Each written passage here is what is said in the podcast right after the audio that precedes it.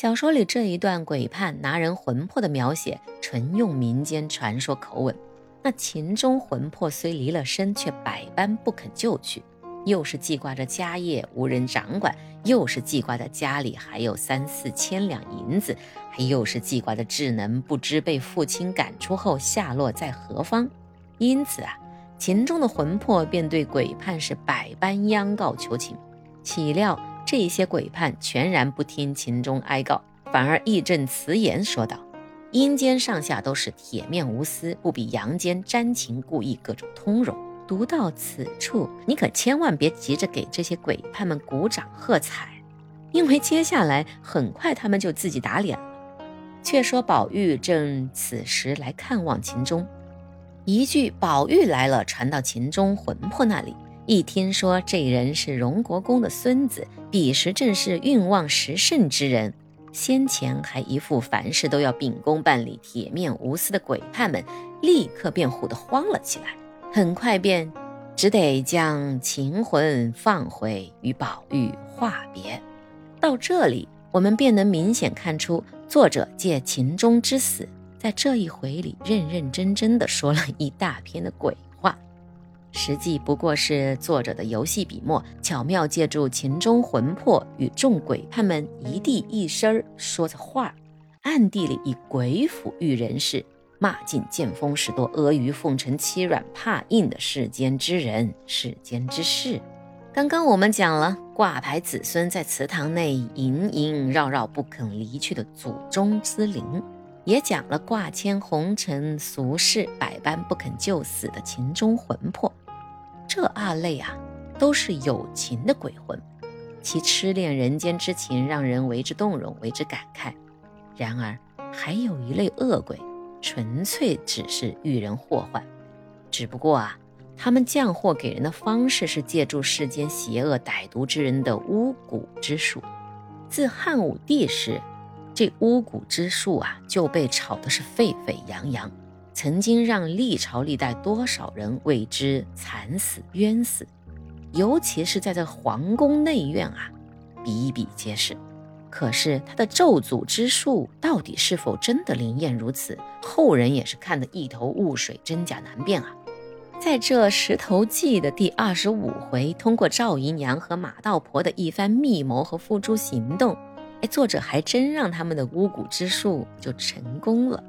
这一回里面。作者以生花妙笔，活灵活现地写出了巫蛊之术的操作全过程，又向裤兜里掏了半晌，掏出十个直角的青面白发的鬼来，并两个纸人递与赵姨娘，又悄悄地教她道：“把他两人的生辰八字写在这两个纸人身上，一并五个鬼都掖在他们个人的床上就完了。”我只在家里做吧，自有笑颜。读至此处，相信每个读者都会以为这马道婆是纯粹骗赵姨娘钱来的。她的这十个青面白发的鬼一定不能祸害人。可是啊，再往后读，我们就会惊讶地发现，作者并没有按照我们预想的思路和想法走，反而让马道婆的巫蛊之术发挥作用了。而且威力巨大，直接把宝玉和凤姐两个都齐齐干倒了。一个发了疯，是一蹦三尺高；一个拿着把大钢刀就要杀人。在一番疯狂表演后，两人便病倒了，且医药无灵，祈祷无用，奄奄待毙。这被施了巫术的青面白发鬼，真能祸害人，甚至取人性命吗？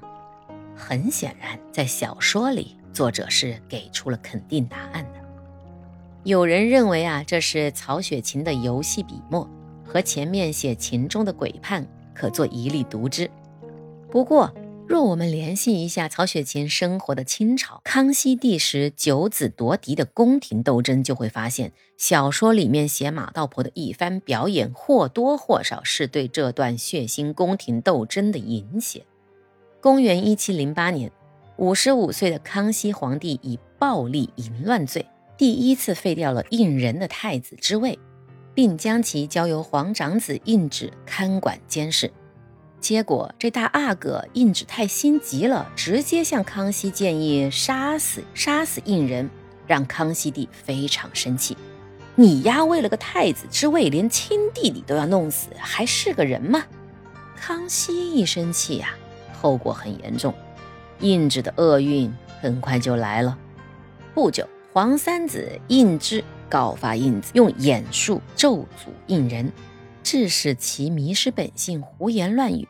后经调查属实，还搜出了多处物证，差侍卫在宫中就掘出了镇眼物十多处。且康熙帝对此事深信不疑。皇太子前因眼昧，以致本性古没耳，因招致左右加以调治，今已全矣。朕初为眼昧之事，虽见之于书，亦未可全信。今使之竟可以转移人之心智也。你看啊，除了把宫斗换成了宅斗。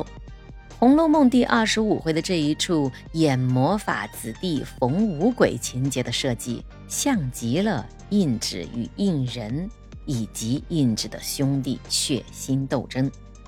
小说里身遭险境的宝玉和凤姐最终是逢凶化吉，可是啊，现实里的曹家在九子夺嫡的宫廷斗争之后，最终家败人散，子孙流离，富贵一梦。女娲补天、顺妃泪尽、黄粱一梦，这三个神话典故同时出现在了《红楼梦》的开篇之中，并得到了，并并在整部小说里面得到了作者的升华演绎。